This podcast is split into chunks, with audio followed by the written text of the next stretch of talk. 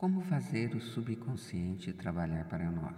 A primeira coisa a compreender é que seu subconsciente está sempre em funcionamento. Ele é ativo noite e dia, quer você esteja agindo ou não. O subconsciente é o construtor de seu corpo, mas você não pode conscientemente perceber ou ouvir esse silencioso processo interior. O seu contato é com a mente consciente e não com o subconsciente. Limite-se a manter o seu consciente ocupado com a expectativa do melhor e assegure que seus pensamentos habituais se baseiem nas coisas amenas, verdadeiras, justas e de bons conceitos.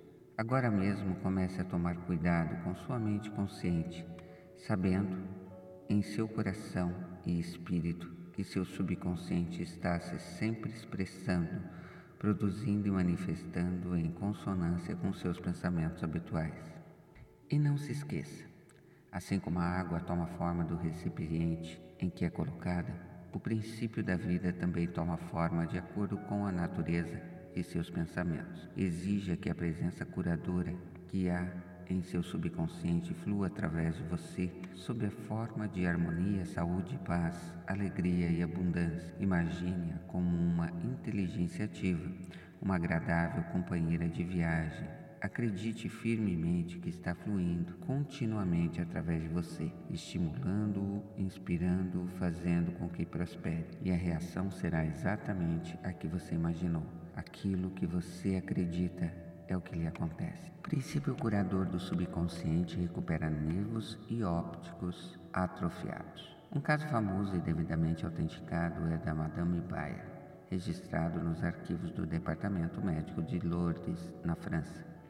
Era cega, tendo os nervos ópticos atrofiados e inúteis. Visitou Lourdes e teve o que ela própria classificou de cura milagrosa. Ruth Cranston, uma jovem protestante que investigou e escreveu sobre as curas de Lourdes para a revista americana MCCAL, em novembro de 1955 escreveu o seguinte sobre Madame Baer. Em Lourdes, ela recuperou a visão de maneira incrível, com os nervos ópticos ainda sem vida e inúteis, como vários médicos puderem testemunhar depois de repetidos exames. Um mês depois, em novos exames, verificou-se que o mecanismo da visão voltara ao normal, mas a princípio, até onde os exames médicos podiam dizer, ela estava vendo com os olhos mortos. Visitei Lourdes várias vezes e lá também testemunhei algumas curas. Naturalmente, como explicaremos no próximo capítulo, não se pode pôr em dúvida as curas que se realizam em muitos santuários no mundo inteiro sejam eles cristãos ou não. Madame Baira, a quem acabamos de nos referir, não foi curada pelas águas do santuário, sim pelo seu subconsciente, que respondeu à sua fé. O princípio curador do seu subconsciente reagiu de acordo com a natureza dos seus pensamentos.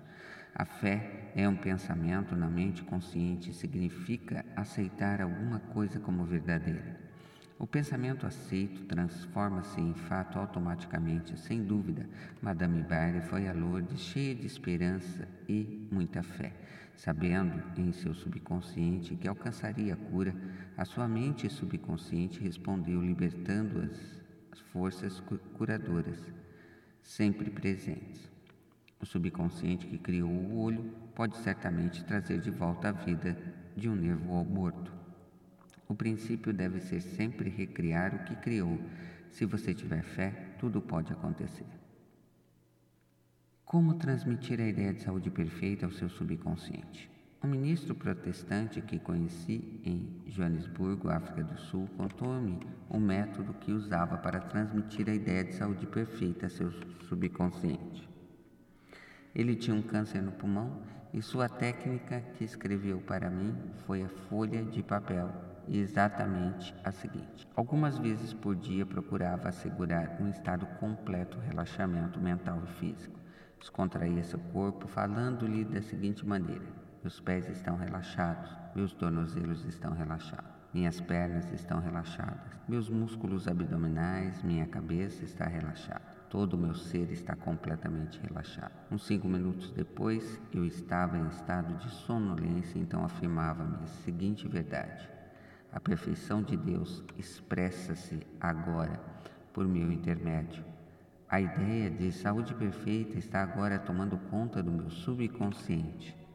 A imagem que Deus possui de mim é uma imagem perfeita e meu subconsciente recria meu corpo em inteira concordância com a imagem perfeita que há na mente de Deus.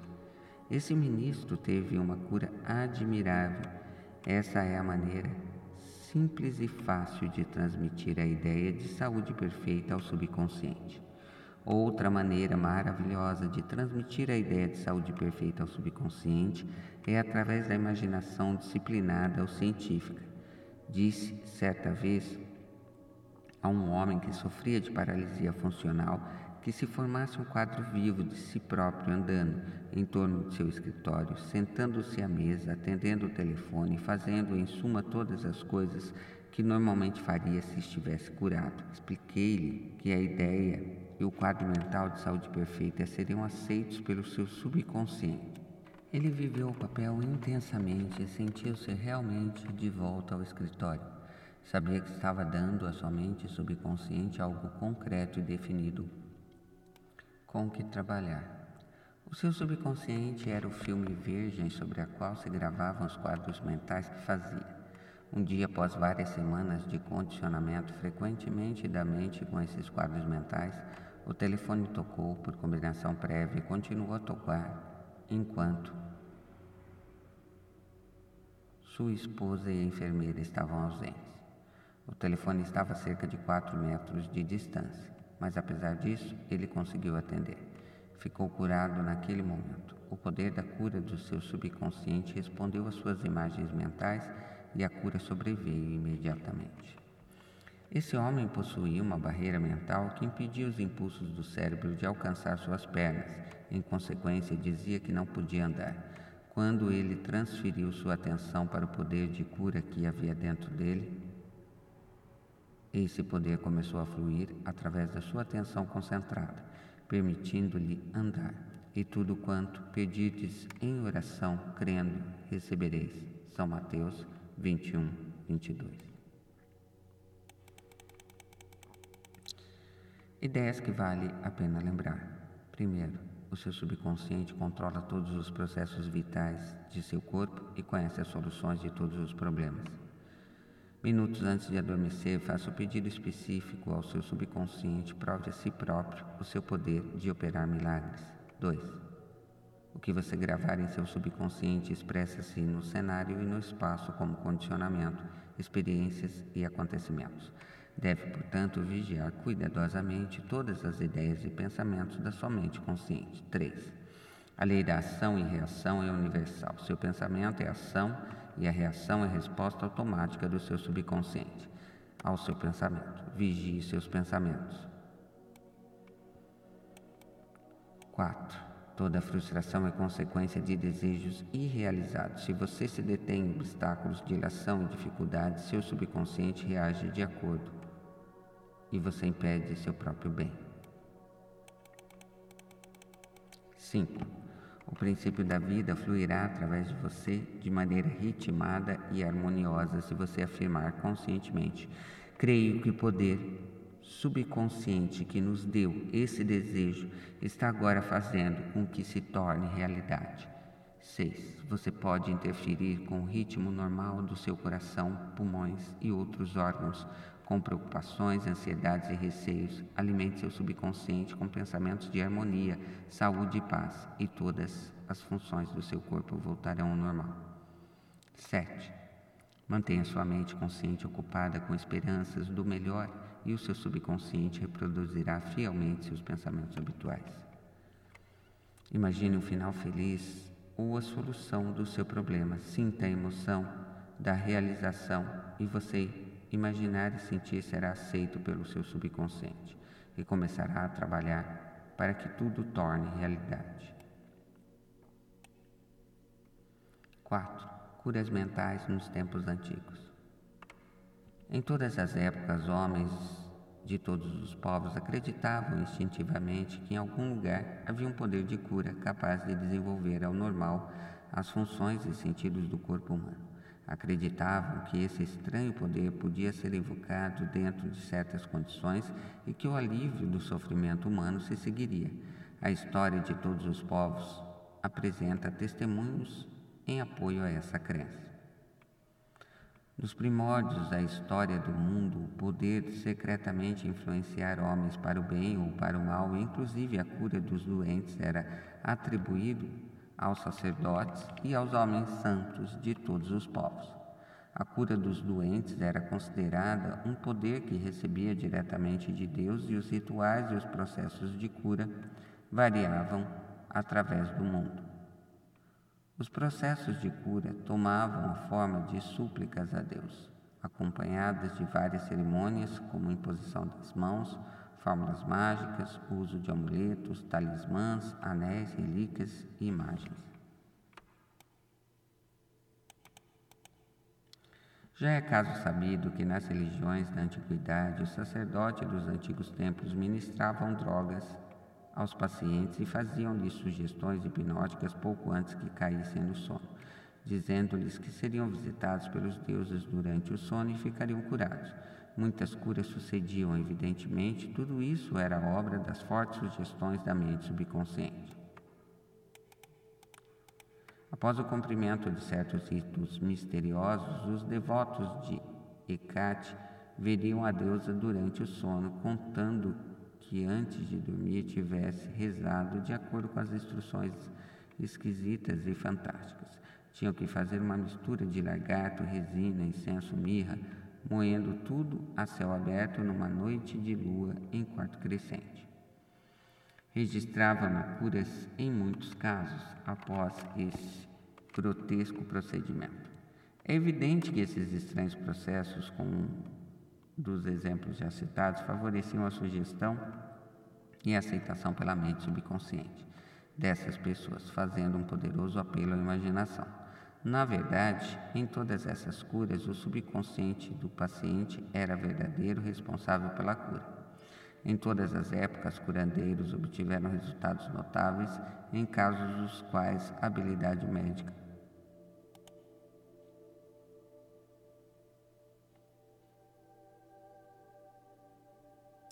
autorizada falhara.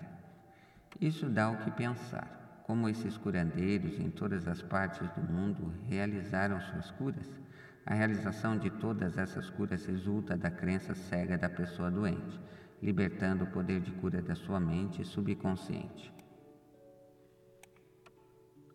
Muitos dos remédios e métodos utilizados eram estranhos e fantásticos, o que incendiava a imaginação dos pacientes, provocando um estimulante estado emocional esse estado da mente facilitava a sugestão de saúde que era aceita pelas mentes conscientes e subconsciente do doente. No próximo capítulo falaremos mais detalhadamente sobre o assunto.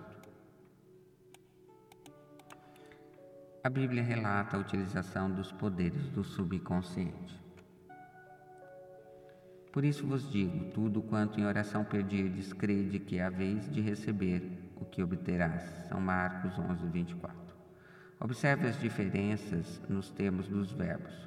O autor inspirado diz-nos que acreditemos e aceitemos como verdade o fato de nosso desejo já ter realizado, já estar concluído, e que sua consecução será um fato no futuro. O sucesso dessa técnica repousa na convicção de que o pensamento, a ideia, a imagem já é um fato na mente a fim de que alguma coisa tenha substância de reino da mente, é preciso que se imagine que já existe lá dentro. Em algumas palavras místicas, a Bíblia dá uma orientação concisa e específica para a utilização do poder do Criador do pensamento, imprimindo-se ao subconsciente a coisa particular que se deseja. Seu pensamento, ideia, projeto ou objetivo é tão real que seu próprio plano como sua mão ou seu coração. Seguindo a técnica bíblica, você elimina completamente da sua mente todas as ponderações de condições, circunstâncias ou qualquer coisa que possa implicar em contingência diversa. Você está plantando uma semente, conceito, na mente que, Se for deixada em sossego, inevitavelmente germinará em realização externa. A primeira condição que Jesus instituiu foi a fé. Na Bíblia se pode ler, repetidas vezes, de acordo com a tua fé. Assim te acontecerá.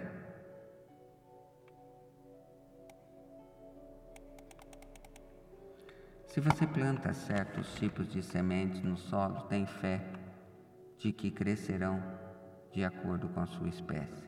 É assim que acontece com as sementes. E confiando nas leis do desenvolvimento e da agricultura, você sabe que as sementes germinarão conforme sua espécie. A fé, como se menciona na Bíblia, é um modo de pensar, uma atitude da mente, uma certeza interior, sabendo que a ideia aceita integralmente pela mente consciente será transmitida à mente subconsciente e concretizada.